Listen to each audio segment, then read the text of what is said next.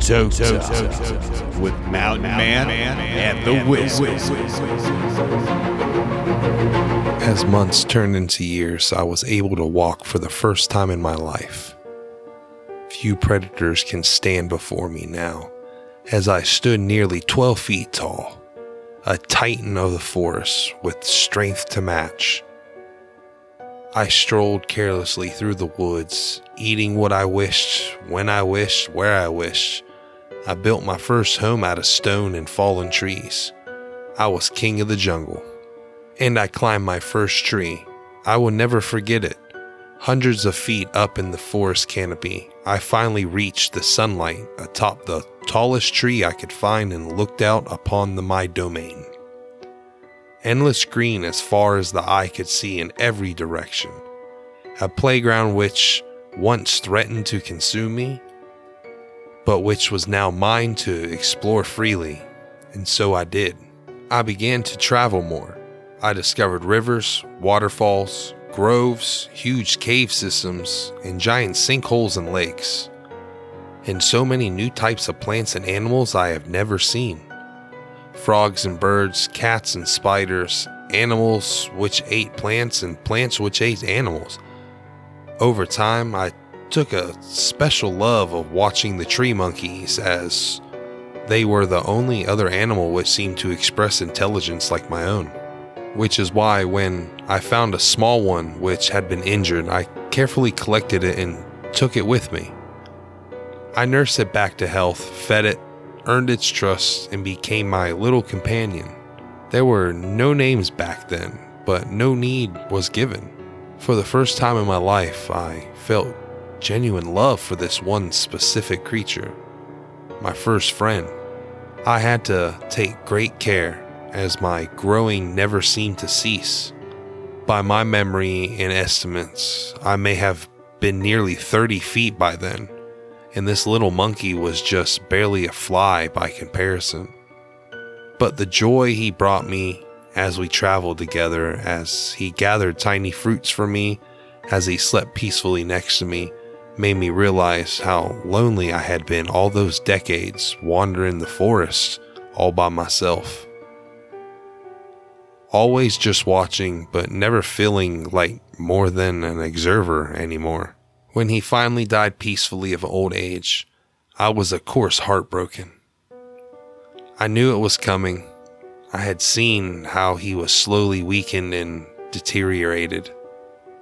While I seemed to defy the years and continue to grow, time shifted the world around me. Landscapes slowly changed, rivers altered, animals came and went. After he died, I retreated back to more of a uh, observable phase of my life again, mostly wandering the forest and indulging in the sights and sounds around me. I didn't know how long I spent like before they found me. Other monkeys, but these ones were even more like me. They were extremely clever. They made noises at each other in rapid and consistent manners. They used tools like me maybe even more clever than the ones I had devised. And of course, they were terrified of me. I was a giant towering over them, looming nearly as tall as the trees. I mostly left them alone, but would sometimes go and watch over them. They built strange houses out of sticks and leaves, not too dissimilar to the one that I built out of rocks before I no longer had the need for such thing. They even appeared to be able to yield fire and light up the night in ways that I had only seen from thunder of an angry sky. As time went on, more and more of them would come and visit me, and I slowly gained their trust.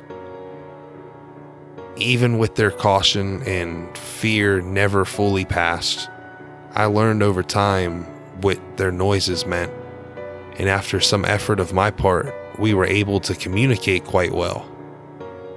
They would often come to me and ask questions about the area good hunting grounds, water sources, places to make new villages. After all, I'd been almost everywhere.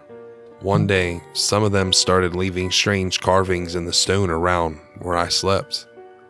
I asked one of them about the artifacts, and a youngling who had came asked for my help removing a mighty tree which threatened to fall on his hut. He told me that they were left as offerings, so that I might bless them with good fortune. He told me how their lives are hard and short, then told me that a god such as myself could surely make their lives better. That was the first time I encountered the concept of a god. I had taken a liking to these little ones, so I had uh, already been aiding them with my knowledge whenever they asked for it. But he was hmm. right. I could do much more. Much more. I remember the look of terror on many of the little people's faces as I towered over their village. Perhaps they were expecting some wrath of a perceived slight. I can't know, but I quickly made it clear I was there to help by removing the offending tree and setting it out of harm's way. Our relationship expanded quickly over the next few years, and they devised great and clever projects which took advantage of my size and relative strength. In those years, we accomplished in days what would have taken them decades on their own, or even possible at all.